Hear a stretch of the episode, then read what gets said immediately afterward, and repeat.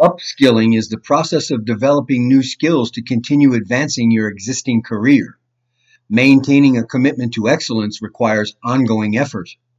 Every profession, from skilled labor to the mind sciences, demands a program of maintenance to strengthen abilities and develop new techniques. A professional salesperson is no different. You must periodically analyze your efforts and evaluate the potential of new ideas. Develop your program for unlimited success by using the ASK concept.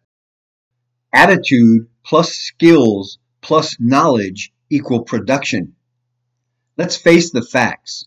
Car selling is one of the highest paying hard work jobs or the lowest paying easy work jobs you can do. The choice is yours.